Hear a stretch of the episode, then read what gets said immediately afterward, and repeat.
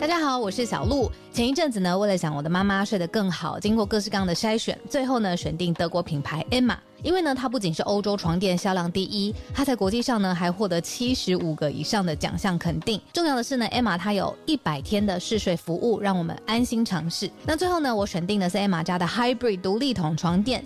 试躺之后呢，我就给它一个 hashtag 叫做云朵般，因为呢这一款床垫它有很强的包覆感，所以躺进去之后就像被云朵包住一样，很舒服，很有安全感。另外呢，这一款床垫的透气度也很好，外层呢有一个布套，它是可以拆下来清洗的。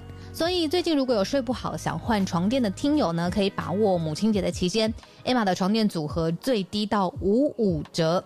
那输入早安新闻的折扣码 Morning，额外呢还可以再打九折。相关的优惠消息都在节目的资讯栏，欢迎大家点选链接了解更多。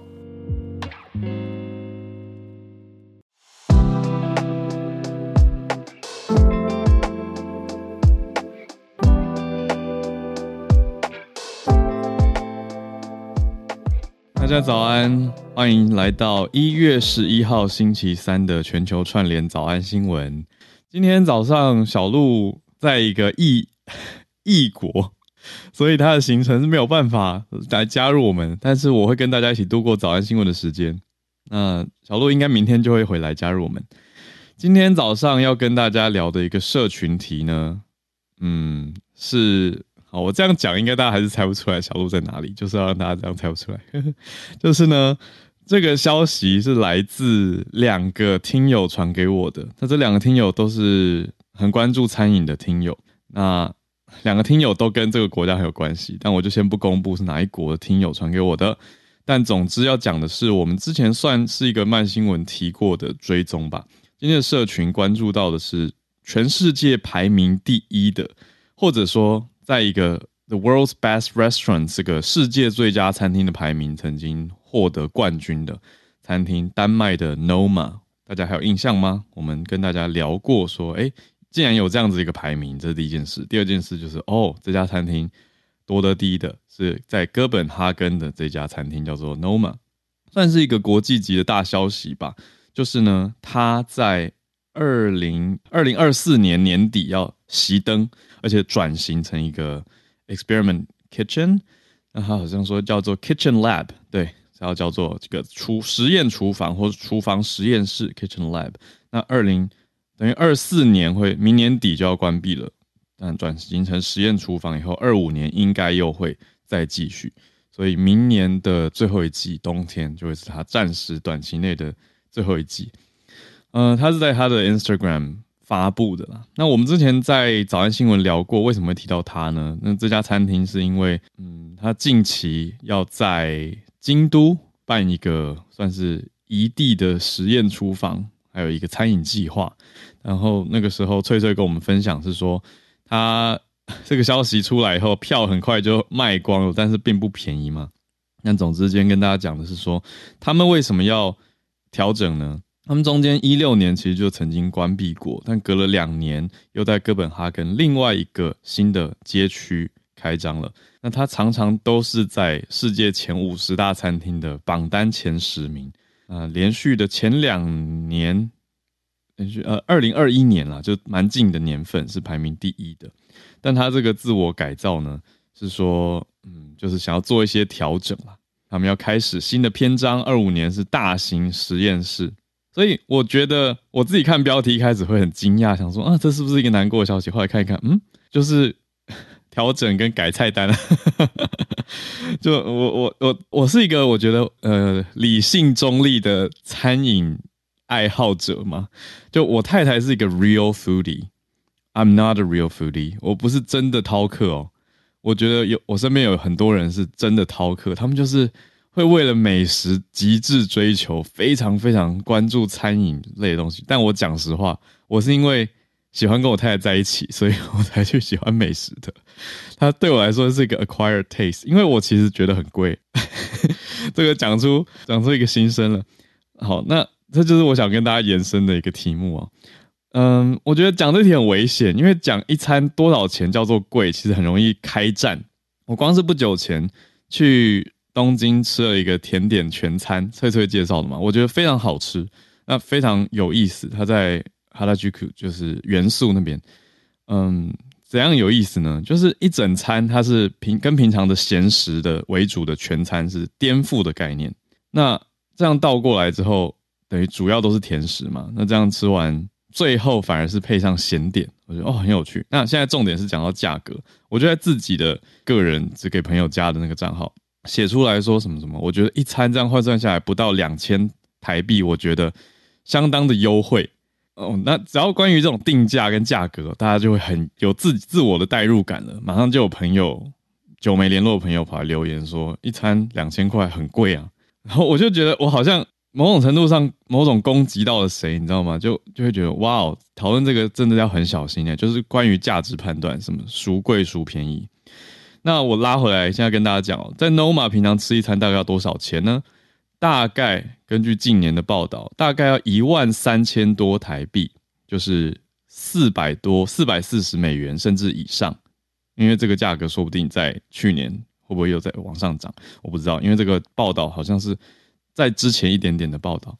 那 Noma 这样一餐，如果你花一万多台币直接问，我觉得应该，如果直接，我觉得讨论不能直接说你觉得这样是贵还便宜，因为这样一问直接就炸开了。我觉得要去思考的是说，因为像所谓负担得起的人来讲，好了，也分很多等级啊。你说是能够天天吃这样子吗？一个月花三十万餐费吗？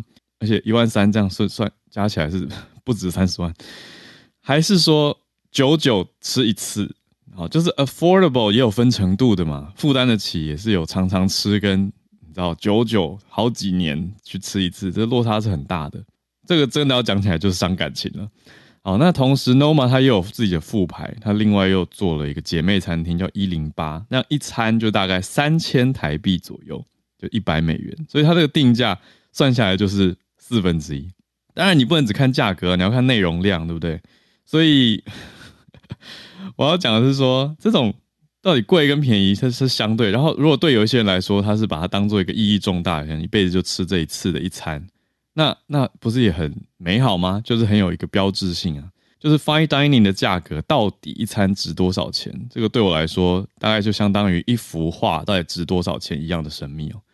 所以我只是想把这一题抛出来，然后看看聊天室大家的 想法跟感受吧。对啊，就是如果我觉得这种讨论最好，我自己的最近的心得是避免评论单餐这样的价格是贵还便宜啊，因为。单独这样看不太准啊，啊，那最好还是不要 公开的评论一餐多少钱，很便宜啊，或者很贵啊，这样来想好了，因为这样就很容易伤害到别人。应该要长远来看，还有每个人的生活习惯本来就不一样。好啦，那今天的轻松的社群题就先讲到这边。总之让大家知道，OK，这家餐厅，那我也没有规划要去嘛，近期内。可是如果你说一辈子有机会去一次的话，我会觉得，哎，不错啊。好像可以看看，对，这是我自己很真实的想法，跟大家分享。好了，今天要来整理四题重点新闻。第一题，嗯，今天选的不算是很严肃，但是跟大家很直接的有关联，而且是要注意的。特别是第一题，第一题也要讲到的是，最近如果有国际旅游的大家，我知道很多人最近会开始要规划、要准备了。好，我们要讲到的是世界卫生组织有一个呼吁跟提醒，另外美国的官员也提出了类似相关的呼应哦，就是 WHO 世界卫生组织建议长途航班的乘客都要佩戴口罩。已经有算一段时间，算好一段时间，搭航班没有特别强制，应该说国际上没有特别强制，但是各个航班航空公司啊，可能规定不一啦。但是我们现在讲的是以 WHO 的角度，他又再次提醒新的呼吁。那为什么呢？因为要避免感染在美国快速传播的 COVID-19 最新 Omicron 亚型变异株，叫做呃 XBB 一点五，好，全名是点一点五啦。好，那之后讲快可能是 XBB 一五。好，那。好，以台湾的讲法，X 会讲叉嘛？好，所以是叉 BB 一点五。总之，这个变异株的传播力现在 H 呃 WHO 已经蛮关注的，觉得说变异株的传播力蛮强的，要注意。那美国的官员也是这样讲。总之，如果最近有国际长途的航班旅程的听友，也提醒大家哦要记得戴口罩。好，第二则则是中国跟日本之间的一个反制对抗。我们知道，从一月八号，中国就放宽了边境检查的，还有公民或者是入境旅客的一些要求规定。但是呢，有一些国家寄出了反制或者是关注的策略嘛，包括日本。日本就说：“哎，要做核酸调查呀，等等等。”结果中国的外交还有，嗯，应该说这个发放签证的单位做出了一个反制措施，就是中国即日起即将要停发日本公民到中国的签证，而且官方很明白的说，这就是作为一个反应，反映日本方这边所作所为的一个应对。哇，这算不算某种报复性的政策呢？我们待会来多讲一点细节哦。我们听友当中应该也是有一些受到影响的。接下来第三题，我觉得算是一个好消息。我看到这跟制作人说，我们一定要选进来，这是难得的关于大自然气候的一个人类经过反省跟努力之后，终于有望了吗？臭氧层有机会复原呢？各位，这是一个很好的消息吧？就是蒙特楼议定书发挥。效果了，如同科学家的预测跟呼吁，还有各国配合的结果，一些政策的调整，算是一个很好的气候政策改变的消息。我觉得很励志，因为代表说 努力是有用的。所以，我们待会来关注一下这个臭氧层为什么机会复原呢？最后一题，今天选到的是看一下台湾近五年人口迁移的地图。顺带补充题，就是新生儿数量创下新低。这都是人口相关的题目，我们就先从 WHO 的提醒开始讲起哦。这个新的变异株，它还是属于 Omicron 的变异类别，但它叫做 XBB. 点一点五。目前在欧洲检测到发现的，说实在，路透社的报道是还很少啦，但是已经有出现增加的趋势。这是世界卫生组织的欧洲分部的官员在记者会上告诉大家的最新消息。所以，如果要搭乘长途航班的旅客，这样相对在密闭而且高风险、长时间的环境里面，建议佩戴口罩。而且，世界卫生组织算是对外广泛的推广这项建议哦。那 XBB. 点一点五是目前发现传播力最强的亚型变异株。美国的卫生官员也在说，到一月七号为止，这过去的一个礼拜里面呢，美国确诊案例里面。比例蛮高的哦，有将近三成，百分之二十七点六都是感染这样子的新型变异株。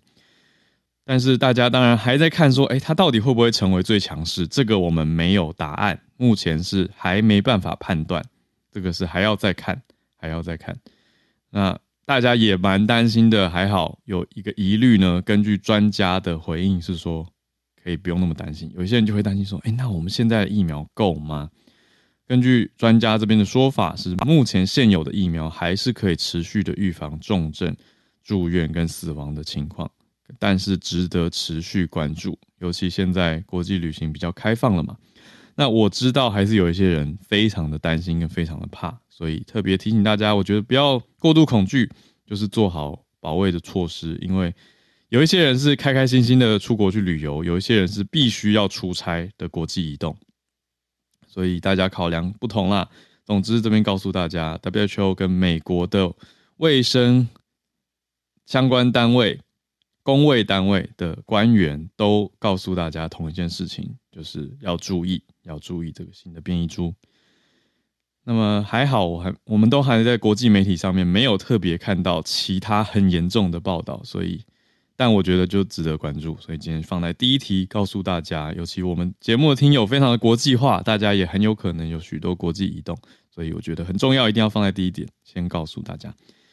第二题来了，讲到这个中国的对日停发签证这件事情，我一开始看到的时候，我就想说，这个好是来自中国驻日的大使馆宣布的消息。在昨天晚上的时间对外发布的，说即日起，也就是今天已经开始了，中国驻日使领馆暂停审发日本公民附中的普通签证。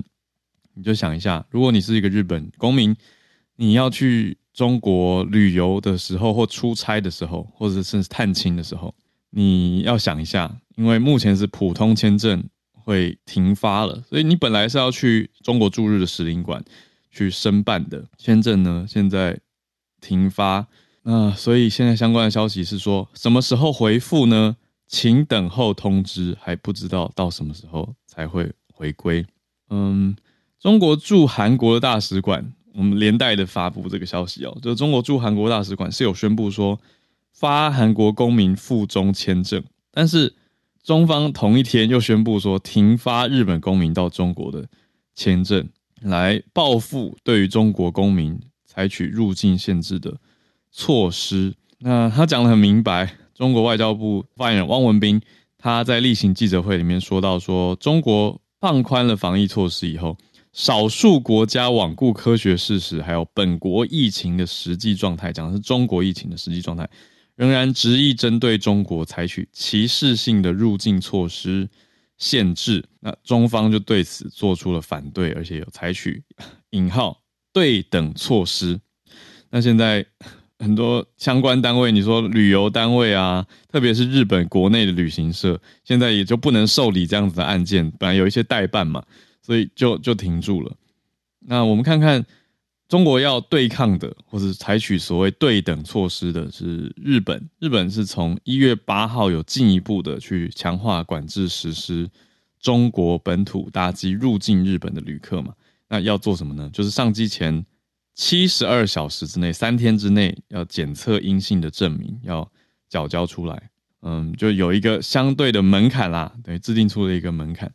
嗯，讲到这个，我我也想延伸一下，但对这一则新闻大概就是这个样子，就是一个新的消息的宣布，也看到中国用这个方式去做一些抗议或对抗，来回应这些所谓针对中国的国家或是边境管制的措施。但我自己的感受是，日本。整体防疫，特别是边境管控，还是蛮谨慎的。像是从嗯台湾这边过去的话，有打三剂疫苗，但还是要，就算你有打三剂疫苗，你还是要把网络资料写好。那而且要在一个时间登机之前，还是起飞抵达之前多久写好，不然那个系统就会先关闭了。像我跟我太太的状态就是，我们比较晚开始写，所以我们写到一半的时候，呃，已经审核资料送出了，可是不够早写完。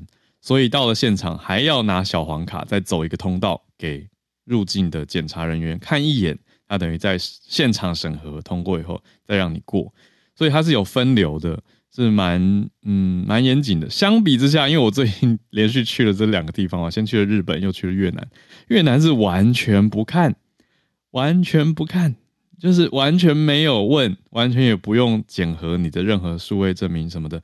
那在我们在办签证的时候也没有要求，所以完全没有打疫苗的人。但是当然，越南签证现在蛮难办的，我讲实在，而且费用很高，也不只是台湾，就是很多人都在很多国家都在反映这件事情，所以各有状态啦。但我一定要延伸一个太趣味了，我就听到我朋友在越南工作啊，他有一个同事要去日本出差，因为现在日本应该说也不止现在，日本跟越南其实一直以来的。商务往来算是蛮密切的，那他他只有打两剂疫苗，怎么办呢？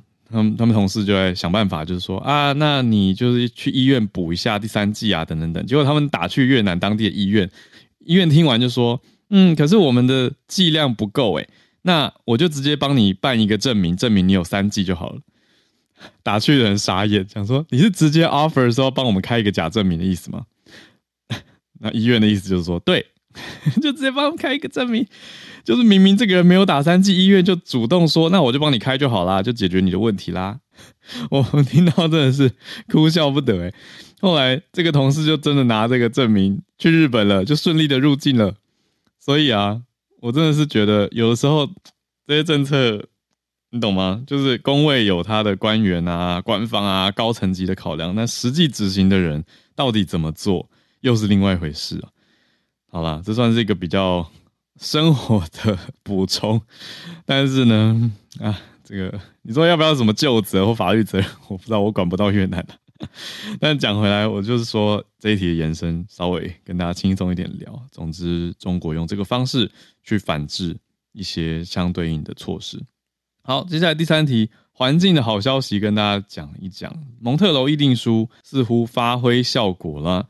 这是一个科学评估的提出，就是说，在一九八七年的时候，哇，一讲，竟然 Montreal Protocol 这么久吗？一九八七年的时候，有将近两百个国家同意这个蒙特楼议定书，就是 Montreal Protocol，说要禁止特定化学物质来扭转臭臭氧层受到的损害。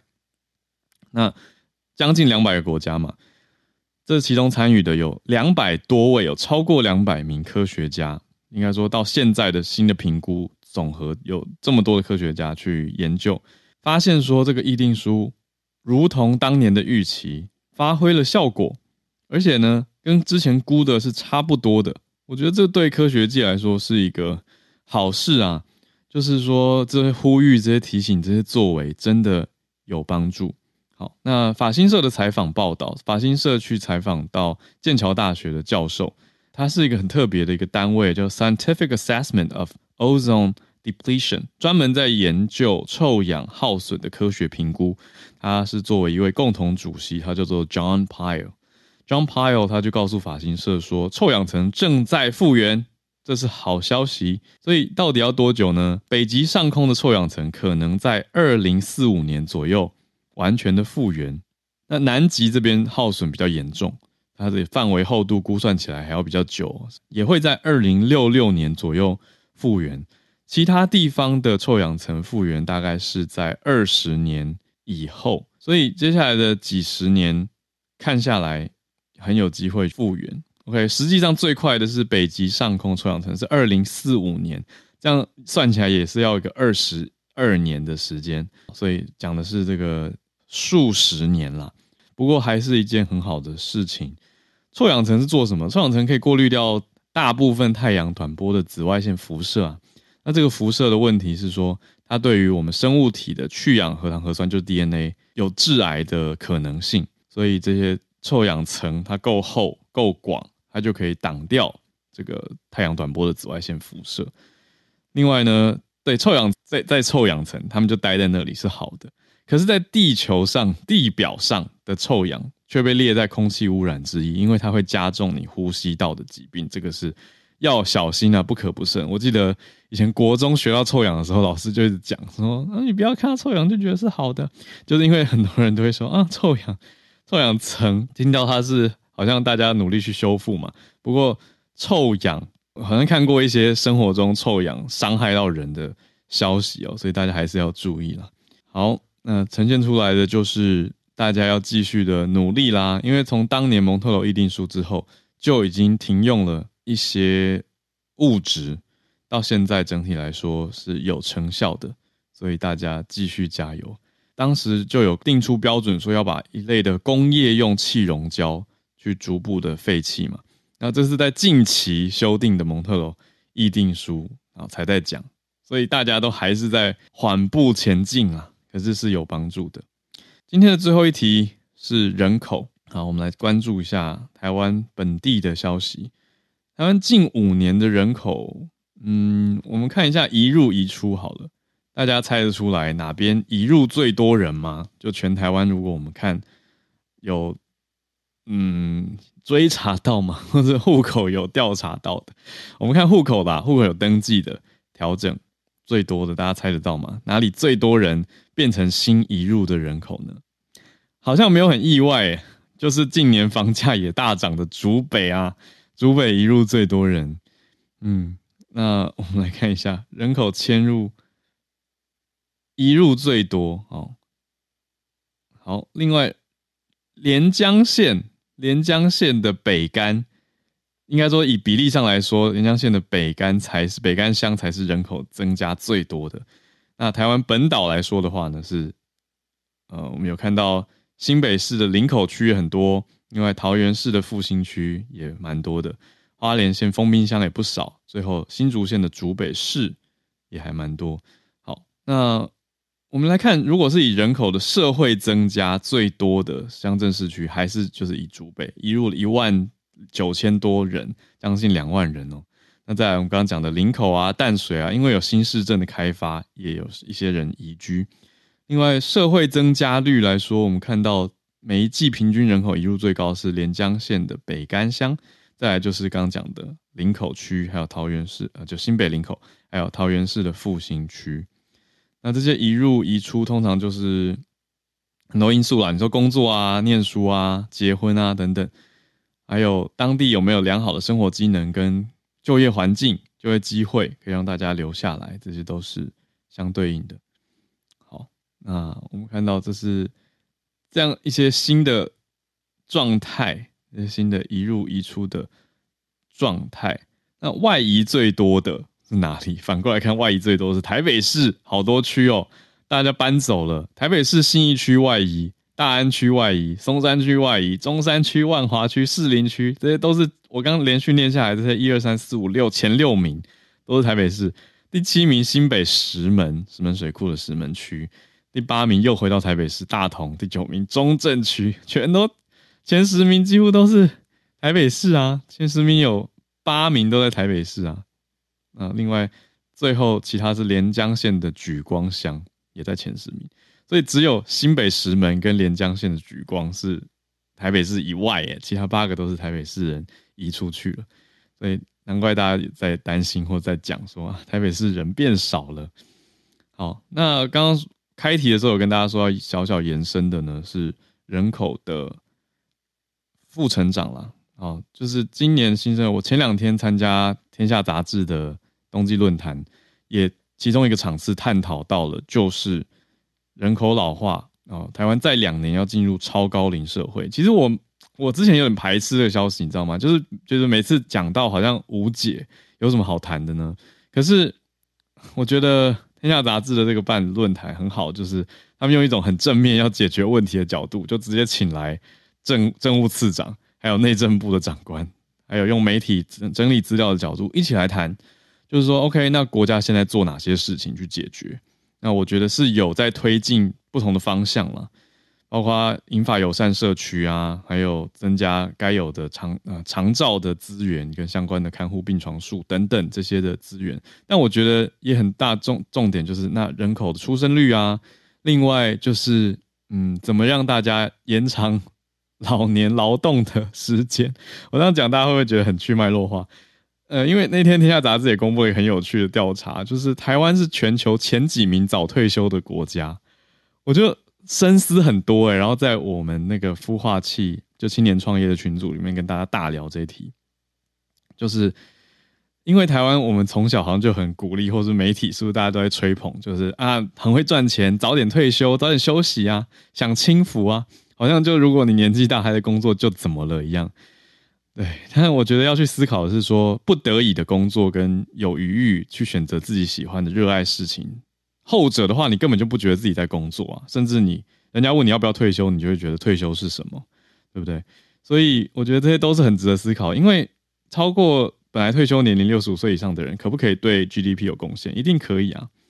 那但是有没有这个意愿，又是另外一件事情。然后整个社会怎么看这件事情？那近年来看的话，新生儿数量。已经低于十四万了，就是根根据去年的去年的统计，是十三万八千多位新生儿。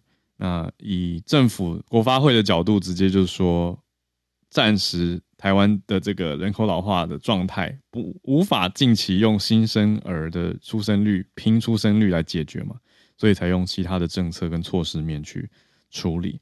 那这当然是我们长期有在谈，也很复杂的一个议题。嗯，所以就待在这边跟大家分享了，就是都是人口相关的，一个是人口的一入一出，一个是年龄。好，时间来到八点三十二分，今天星期三有 SMC 早科学的时间，接下来就会接到我们固定的全球串联的单元，就先让我来邀请 SMC Science Media Center 的执行长 Snay，感谢 Snay 每个礼拜跟我们分享分析科学新闻。今天就再次邀请神内来到我们节目当中。神内早安，早安，早安，好，早安，早。你听到刚刚讲这个臭氧层的消息，你一定有关注到。对啊，而且我今天要讲的刚好也延续你最后一题，就是老年化的社会。嗯，我本来今天还有另外一个题目想要分享，呃，气候法昨天通过了，所以一的是我选气候法，就会 echo 到你刚刚臭氧层。或是我现在讲的这一题就 echo 到你刚刚讲的老年社会，我觉得很开心。太好了，太好了。对对对，但我后来选的这一题是，嗯，这两天在科学界发生的一个好消息，就是有一个有一款阿兹海默症的新药已经通过美国的 FDA，也就是说它可以上市了。这样，那在美国上市的药名药品名称叫做 l a c a m b i 嗯，就它不管它的药名或是呃产品名都有点难念，但呃 l a c a m b i 是拼 L E Q E M B I，l a c a m b i l a c a m b i 对。那嗯，这其实不是第一款通过的阿兹海默症的药物，之前就有通过，但是这一款不一样，是它是它的方法是呃清除大脑中的类淀粉蛋白，来达到治疗的效果。而且这款药物在每一期的临床试验上，其实都有达到它的预期，是一款就是很值得期待的药物。嗯，那嗯，类淀粉蛋白听起来就是有一点不知道它在干嘛。对啊，类淀粉蛋白是什么？对，它在呃比较，它其实是一个在大脑中纤维性的一些呃堆积物。嗯，那它原本大家比较常讲的，它叫做 A 贝塔蛋白，它其实是一种蛋白质。那类淀粉蛋白就是 A 贝塔蛋白的堆积，它会在大脑中形成一块一块的。那有的时候我们如果查阿兹海默症的话，就会看到说哦，它有呃类淀粉斑块，其实就是呃 A 贝塔蛋白堆积后一块一块。哦，所以它是阿兹海默症患者大脑会明显可以观察到的一个状态。对，没错。那所以大家如果嗯。如果是阿兹海默症去扫描他的大脑，最后会看到他大脑其实，在病程后期，它会整个萎缩。嗯，就是因为这个斑块在堆积的过程中，它会对神经细胞造成毒性。嗯，那在刚开始的话，会先看到 A 贝塔蛋白堆积，随着病程加剧，就会慢慢看到另外一种蛋白，叫做涛蛋白。嗯，的堆积。那总之，这些蛋白堆积越多，那就会越严重。嗯嗯，这次的药物就是早期它是先堆积 A 贝塔蛋白，然后才堆积 tau 嘛。所以如果可以早期就清除，呃呃，就是 A B 塔蛋白的堆积，它就可以有效的减缓嗯阿兹海默症的认知功能的衰退这样子。所以类淀粉蛋白意思就是说，它在图像上看起来真的蛮像淀粉，白白的这样子。对，看起来就是一块一块、一堆一堆的，白白就会结块的这种粉状。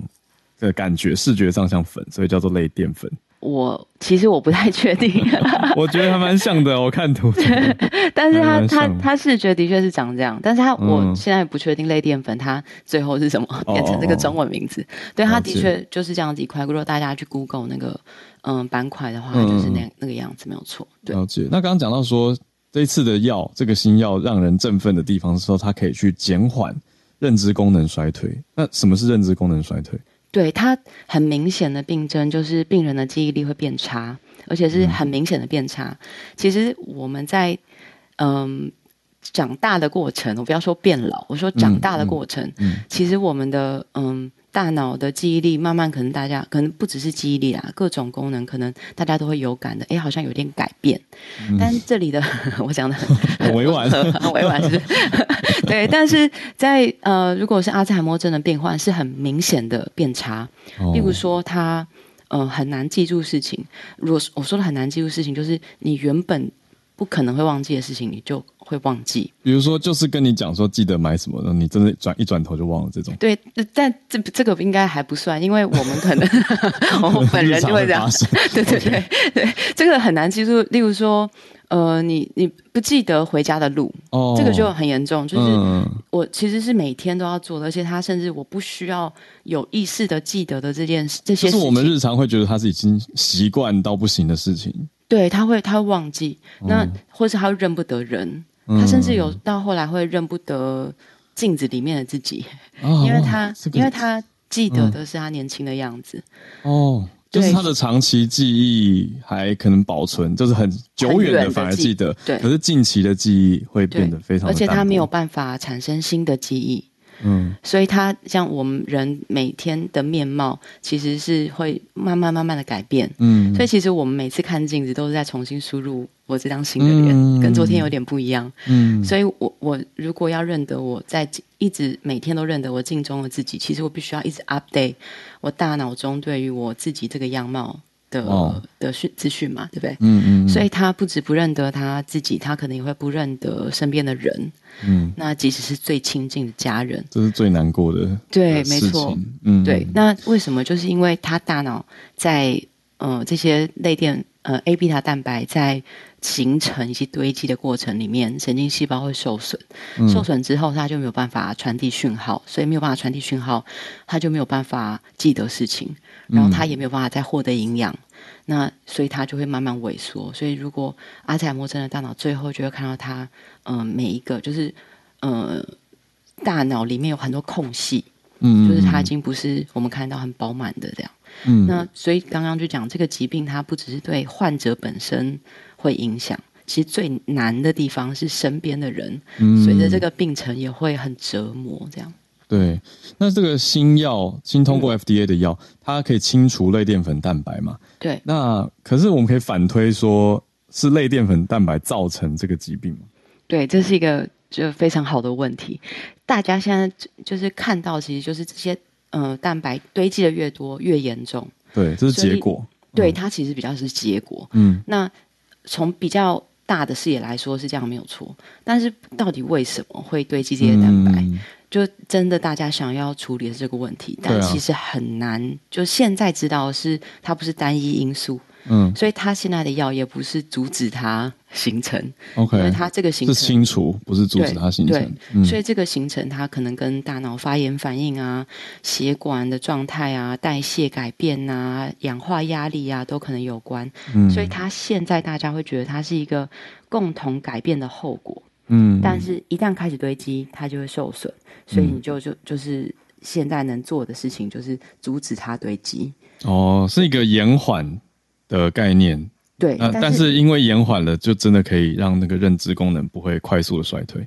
对，而且它如果可以持续的阻止它堆积的话，它其实病程不会变得更严重。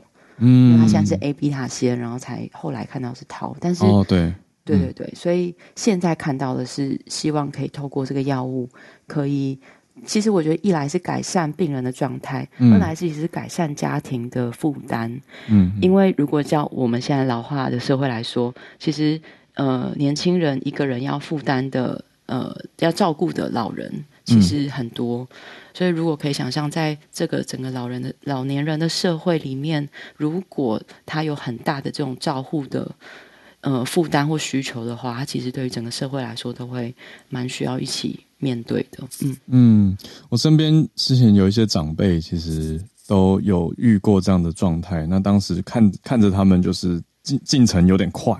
对，嗯，但是现在这个真的是一个好消息，有一个新的药。那但但是要早期。哦哦，要够早期。对，我觉得这个早期发现有的时候是蛮关键的，就是关心老人家，但也不用太紧张，因为在这个本来的过程里面，他可能就会有一些功能不如以往。嗯，但是他那个如果有看到很明显的改变，那就要有警惕，然后就要带去看病这样子。比如说生活中蛮明显会感觉到说，哎，他忘记的东西有点多。而且很奇怪，嗯，这个会忘，而不是忘记拿东西了。不是那种小小的，就是啊，出门忘记带东西这种小小的。对，嗯嗯嗯嗯嗯，对，了解，就是早期发现，早期治疗，对，还是不变的。对，那他这次看到就是。嗯，有看到临床上很显著的改变。其实，在药的发展啊，从实验室，大家想，我们之前常常讲一些实验室里面的，例如说动物实验、小鼠实验，它其实要走到人类吃这个药，是中间过非常久的时间。嗯，那这个药，你说它是不是对每个患者都有效？嗯，那这个是要经过医师的评估跟诊断来配合，而且之前有一款阿兹海默症的药，它其实有很明显的副作用，像脑水肿。嗯，那最新的这款 d 肯 b 它相较之下副作用比较小，治疗效果比较显著。嗯，这是大家认为从一九九零年代以来，大家就会那时候就有一个类淀粉堆积假说。嗯，所以这个药有效，某个程度是对这个假说有提供了更强大的支持证据，嗯，很实际的改变，嗯，但是到底这个副作用以及怎么用药，然后它的效果怎么样，其实就会需要跟医师很呃明确的讨论，嗯，但总之很开心可以跟借这个全球串联早安新闻时段跟大家分享这个最新的消息，嗯，真的是一个好消息，谢谢 Snay，谢谢大家，大家知道这个。FDA 新通过的科学消息新知 The Canby，好，这个阿兹海默的新药通过，谢谢大家。好，那我们再来继续全球串联的连线，也谢谢 SMC 早科学，也谢谢 Snay。那全球串联，我们来看到已经有几位听友举手了，要跟我们分享他所关注跟整理的消息。看一下，邀请翠翠还有叶老师先加入我们全球串联的行列，待会再来邀请其他听友。翠翠早安。好，早安。早。对，诶，其实要讲两个，一个就是因为刚刚你那个社群那个实事题，对我原本其实我有做一点点的整理。那简单来讲，就是其实，嗯，他们可能就是那个什么经济，哎，金融时报，呃，就是英国的那个金融时报，他们有，我可能一个原因是因为，其实在去年。金融时报就曾经算是踢爆吗？就是其实现在在丹麦所谓的这一种高级餐厅，他们对于劳工的剥削，也可能是他们想要关店重新经营的原因之一。因为其实我必须说，就是其实不只是在丹麦啦，其实其他的就是高级餐厅有一样问题，就是他们有一个叫做实习生制度。那你可能可以去那边就是实习几个月，然后就是在那边做一些。工作，譬如说是最基本的，比如说我们拔鸭子毛啊、处理蔬菜之类的。然后其实工作非常辛苦，但是这是没有酬劳的啊。对，这是没有酬劳的。这而且我必须说哦，这不只是在丹麦。像我一个朋友，他之前在日本的，就是那个高级餐厅，他去实习一个月，也都是没有薪水的。那当然啦，因为对他们来讲，就是我是让你很大。是没错，对，而且还有一个原是是去让你学习获得经验。可是其实对，嗯，我我不知道大家知道，其实就是我相信我们的听友里面一定有做餐饮业的。我们知道餐饮业不是你看到的，我们营业时间哈，以我们来讲，我可能是下午一点到晚上十一点。可是我是其实是必须要提早来做一些，你知道，就是准备处理一些东西。对，那更不用说是高级餐厅，他们对于食材的讲究是更比我们这些，就是像我这样的酒吧，比我。是更严谨的，所以其实，在这些怎么讲食物的处理方面，其实是需要很多大量的人力。那为什么他们没有支付给这些实习生薪水？其实可能好几个原因。那其实有一个原因是，其实在这个《经济时报》他们去年的报道提到，他们有访问过高级餐厅的经理，他说，如果我们真的付给实习生这些薪水的话，即便是很。就是很最低的工资，可是他们要处理食材的时间跟能力，可能他们真的付了这个薪水的话，他们餐厅可能没有办法就是继续营业下去。对，所以其实等于就是，即便他们餐厅已经够高级，但他们因为其实我说老实话，好的食材，当然，比如说我们讲无农药的东西，其实成本是相对的比较高的。对。那其实以我自己，就是我我另一半，因为之前也是在所谓的高级餐厅工作，他们也是早上八点上班到晚上十二。十一点中间休息两个小时，他们也只做晚上，可是他们是早上就开始要处理那些鱼货，而且大家会觉得说高级餐厅，我说我付很多钱，你们应该很赚钱嘛？嗯，可是大家要知道，高级餐厅对于食材的追求是非常可怕的。嗯，以我的另一半之前工作的餐厅为例，他们的食材有一半是老板会把它丢掉的，所以你就知道他们的食材成本可能是已经高达百分之五十。嗯，对，所以这就会变成是。嗯，怎么讲？高级餐厅他们的成本也非常高，对他们可能没有大家想的这么多，所以其实很多在这样，不只是高级餐厅，营收很多啦，但获利可能没有那么多，获利没有那么多，对，然后就会变成是说，其实说老实话，嗯，这些员工的薪水也不见得高，对，这就是为什么其实很后来很多人会出走，然后其实那个经济时报他们当时啊是针对丹麦的这些高级餐厅，金融时报。对《金融时报》，他们做了就是私底下去探访，就是大家大家都都匿名，因为大家不愿意把自己的名字抛露出来。他们说，如果被知道的话，你可能就会被封杀这样子。那么他其实问了很多人，包括除了是劳力剥削以外，还有就是因为主厨其实每个人是非常间有自己的美学，他们其实一直处于高压的状态，他们其实很容易就动不动会哄人，或是有时候会推你，或有一些言语上的攻击之类的。对，好，那个厨房的压力也是很大的。这是真的蛮大的。好，那这就是我我我我听到这个时候就稍微的分享一下。感谢，对。然后还有就是，其实我原本今天要讲的是，其实日本昨天有一个报道，是因为我们知道现在。因为中国的所谓的动态清零后的解封，那就是现在很多很多人，他们其实就是染疫的人越来越多了。那日本就有出现一个现象，就是日本的呃所谓的镇痛解热，就是我们讲的止痛药，还有就是感冒药渐渐的不足，因为很多在。日本的中国人开始去大量购买这一些药品，那他们就是有探访，嗯，就是他们有去采访好几个中国人，他们都是呃，他们是住在日本的中国人，但是他们的家住在中国的家人不断的就是传信息跟他们说他们需要药，所以就是其实现在很多人是。像他们当时采访的一个女性啊，她一个人一天就走了七家，然后买了大概四万多日币的这一些相关的药品，就是要寄回去中国给他们的家人这样子。那其实现在日本也开始在呼吁，就是尤其是那个呃劳动，就是那个所谓的保，嗯，就呃这劳动省，他们也呼吁说，请大家嗯要留药给需要的人。对，其实开始，而且其实现在很多药妆店也开始限制，呃，这些相关的药，一个人最多只能购买多少。那我，嗯，其实说老实话，这个我们也不能怪，就是。中国人他们想要这么做，不过只是说，的确，嗯，还是要考虑一下有需要的人。因为其实像我昨天，我因为刚好身体不舒服要去买那个 E V E 的时候，我我要去的时候我买不到，所以我就买了别的。然后刚好我的旁边就是真的就好几个中国人，他们就在看照片去找这些药。但是因为这是也可以反映说，其实在中国现在真的已经买不到药了，那他们也就觉得这是没有办法的事情。那可是我补充一个，其实，在这件事件上面呢，看到一个很有趣的消息是，日本他们去采访，就是在中国的这些呃，受受访民众说，那你觉得像这样的大量感染啊，你们他们对他们他们的反应是什么？有人是说，嗯，这就是所谓自由的代价吧，所以他们并有些人并不觉得说这是一件坏事。然后呢，而且甚至有民众说，哦，我觉得现在。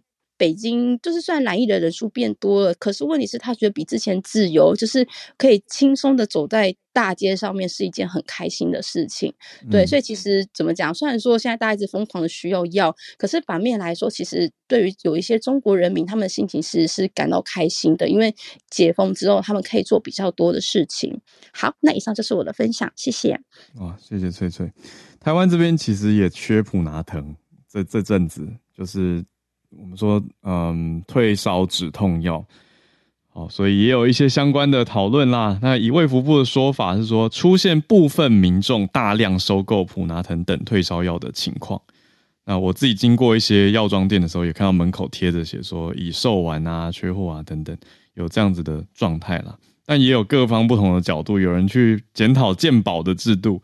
有人去思考说，要要不要走到实名制，会不会太多等等，就有医师有药师不同的角度，这个就呃，今天先不赘述，大家应该是有有关注或好奇的话，会持续有在看的。谢谢翠翠跟我们补充日本的情况，听起来也是有不同的问题。那我们再继续连线到花莲跟叶老师连线，老师好像选了一个很有意思的，这算生物考古题吗？老师早安，早，好早。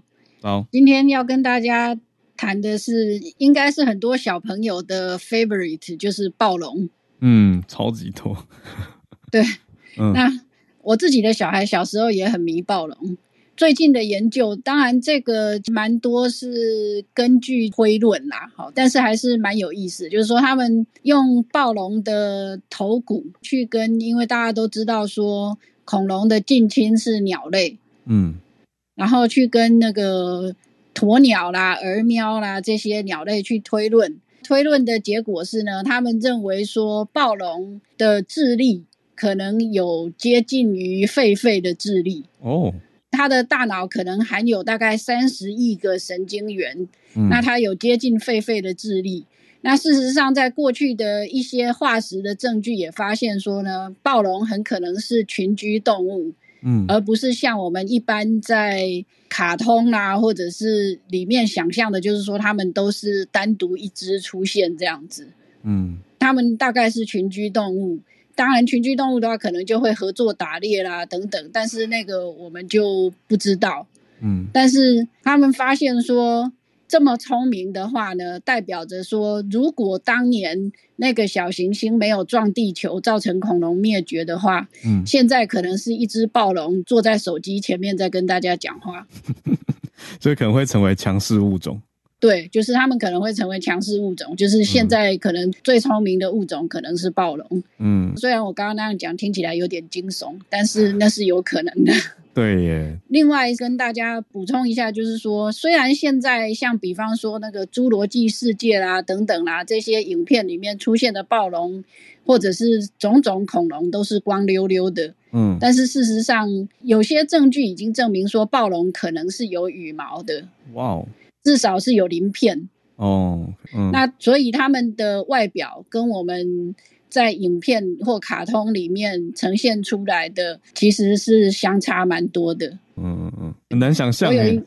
有羽毛。对啊，很难想象，因为我们已经习惯了就是一般的电影跟卡通里面的呈现，所以我们会觉得说暴龙就应该长得那个样子。嗯嗯嗯。我一个朋友是研究鸟类的，然后他每次看到这些影片里面呈现出光溜溜的恐龙，他就觉得说。科学证据都已经证明，他们至少有鳞片，有些还有羽毛。为什么你们还是这样画呢？真是这个，那对啊，这个老师之前跟我们聊过嘛，就是在科普或是童书绘本里面，要多确实的呈现科学状态跟科学发现。对啊，不过我觉得这个大概还需要，因为我记得是达尔文说过吧，他说化石就是演化过程中的断简残篇，只有运气好的化石才会留下来。大部分的都烂掉了。那至于说留下来的化石能够呈现什么样的状态，其实也跟运气有很大的成分。嗯，所以如果要把暴龙呈现出长鳞片的样子，可能很多人会一时之间没有办法接受，可能会觉得说这是一只难看的恐龙。但那可能才是真实真相。对对对。嗯，对啊，那今天看到这个新闻其实很有意思，因为事实上他们并没有找到任何一只暴龙它的大脑的组织还有残余，所以他们纯粹是用鸟来推断。哦，这是一个推论性的。对，这是一个推论性的研究。嗯嗯嗯嗯，谢谢老师带来这个新的。科学看点很有意思的一个想象了，但是就像老师刚刚讲的，你的那个考古采集有时候很多因素要考量进去，所以我们还没有做一个结论，但这是一个推论。谢谢老师，让大家脑洞今天打开了一下。好，那么我们在最后连线到，请问今天是林氏璧还是孔医师？早安。嘿，浩尔，大家早安，我又来了。呃，应该是孔医师居多，因为。就是延续今天也有讲嘛，哈，就是呃，中国对于现在世界上很多国家针对中国的人民，好像有加强这个边境检疫措施，嗯，他们就呃讲的很硬嘛，然后昨天就说对等，所以对日本、韩国停发签证等等的这个事，那我自己其实比较呃在乎的是科学上，大家记不记得我一开始跟大家分享？各国想这样做，是因为中国的疫情相对是不透明的，嗯，所以大家想要监测，大家害怕中国会不会有一个新的变种病毒，只是你没有报啊。那大家知道斑斑可考嘛？过去十年中国其实隐匿疫情的的作为，哈，就是 SARS 那一次，还有这一次武汉出来的时候，他们都做过类似的事，所以因此，呃。呃，WHO 去去跟中国开会哦，那希望他们资料提供更多，那世界各国就开始检验嘛，主要是检验，自己检验，然后假如其实验到的跟你公布的都差不多，那大家就比较放心。我科学上只看这件事情，嗯嗯，当然会很多人在用政治解读，然后说什么。不要让他们放毒出来，然后怎么样的？我觉得那个有点太多了哦。那我要跟大家讲，到目前为止，我们有一些初步的答案，因为中国自己本来就说他们网络流传了哦，呃，正式也有说，他说中国北方主要流行的是 B F seven 这一株，嗯啊，都是 omicron 哈，B F seven，然后中国南方主要流行的是 BA. 点五点二，就是 BA five 啦。嗯，那主要是这两株。那事实上到底是不是呢？呃，看起来是，因为最近几天我们跟日本其实都有做落地的 PCR 嘛。嗯，呃，日本其实原本是做落地快筛，然后快筛再去做 PCR。它现在一月八号之后提升了哈，它加强到落地 PCR，跟韩国跟台湾都一样哦。那台湾也公布了哦，指挥中心这一阵子都有在公布定序哦。那我们对答案哦一样，真的就是这两株。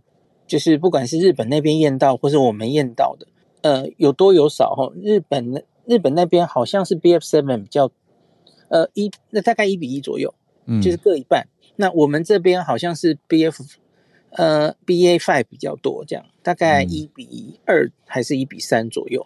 嗯，那我觉得那是牵涉于到底，呃，我们多半是台商回来台湾嘛，哦，对，那。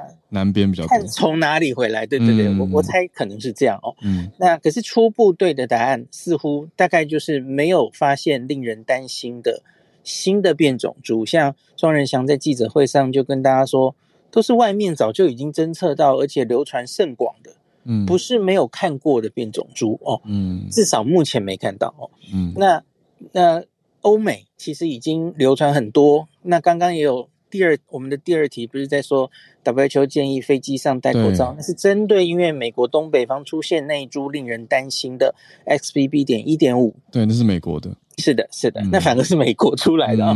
那所以，呃，这几株 XBB. BQ 反而在中国验到的非常少。嗯，所以他们现在流传的还是世界上相对是免疫逃逸还没有那么严重的奥密克戎。其实就造成他们这次这么大的疫情，嗯，那其实为了他们的角度，我我反而担心他们这个哎，BQ 跟 SBB 还在后面呢哦，哦，那你假如现在大量开放，希望希望了哦，他说恢复交流，中国的旅客要出来了，可是他们应该还是会担心这些变种病毒会被带回中国去，对啊，所以他们还是没有放掉说。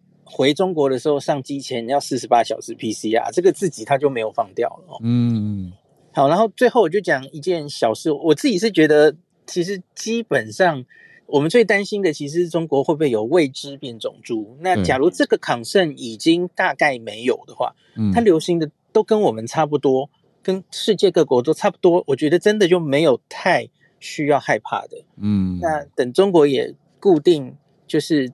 监测，我们周边国家也固定监测，建立一个监测的机制，我觉得就就可以比较不用那么紧张了哦。嗯，那另外我解读一下，我们现在不是常常看到新闻，什么小三通，然后飞机呃过来，这个阳性率啊，这个一一般乘客哦，大概有二十 percent 的人都是阳，对不对？对，都 PCR 是阳性，就是台湾或是韩国的数字几乎都是这样。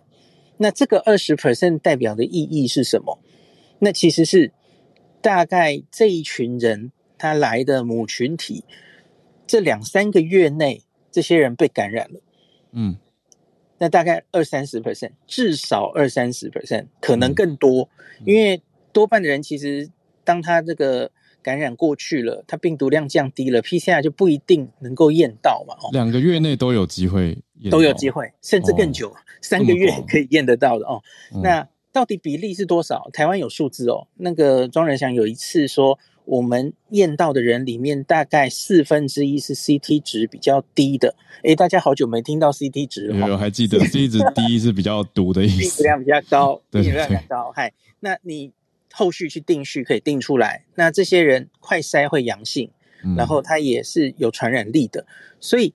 大概四分之三是之前得过，它其实病毒量很低，嗯，那它其实没有传染力哦，所以隔离这些人其实是比较没有必要的。那台湾没有在隔离这些人呢，我们是让这些，因为多半是台商嘛，大家自己有家，那自己就回家，这个阳性的人就是五加 N 这样子，然后自己后续再做快筛这样，嗯，然后日本那边因为一开始是做落地快筛，那日本后老省上里前几天公布。他们阳性率是八 percent，哦，这个蛮合理的，八和八 percent 就是这一群人是病毒量正高的，嗯，那我们刚刚的二十级再乘个四分之一，就五到八，哦，因为他们是快筛，没错，没错。所以我我自己觉得接下来其实比较实际的哦，真的不需要如同过去两三年哦，我们跟惊弓之鸟一样，全部的人都做 PCR，然后哎 PCR 阳了就给他关起来隔离。我觉得大概不用这样了。我觉得很 practical 的，应该是做个落地快筛，快筛阳的再再去隔离或是回家，然后这样也就够了。然后你后续有一定的比例去做 PCR，确定能监测有没有新的变种株产生，我觉得这样就够了。对，很多我觉得我的啊 F 一下面很多人就在那边很悲观的留言，然后说什么又要回到三年前没完没了。没有哎，我觉得现在其实应该已经是最后收尾的时候。嗯，等到中国这一波都撑过去之后，嗯，何明香老师最近有说，他说觉得等中国都过去了，这整波三年的 Omicron 应该就算是新冠疫情，就算是收尾了。哇呀，所以大家不用那么悲观，我们没有看到一个新的哦，又恐怖了，又变成重症，需要改变我们的。啊，防疫又要回到之前，大家又关起来，没有这种事情，到目前没有发生哦。那大家不需要太过恐慌。那只是林世璧的观点是会关注，那中国的旅客到底什么时候会出来？嗯，那个是旅游品质的问题，可是那不是防疫的问题。你不要那么怕中国人把病毒带出来，不用那么害怕，因为其实他们带的也都是奥密克戎，都是世界已经流传过的病毒。其实你不需要那么害怕这样子。嗯。理解，感谢医师。对我觉得医医师这个分析真的是有结合理性与感性，都有兼顾，顾到大家的不同的想法，很好。那感谢李氏鼻孔医师今天也来跟我们串联，再一次谢谢。我们今天有 SMC 早科学的单元，谢谢 Snake，还有谢谢翠翠叶老师跟孔医师，持续来丰富大家的生活，增加我们的国际认知，还有一些科学的发现。感谢大家，我们就明天早上八点继续连线。今天就是祝大家小周末愉快，礼拜三愉快。我们就明天见啦！期待小鹿明天一起回来，我们就明天继续跟大家保持串联。我们明天见。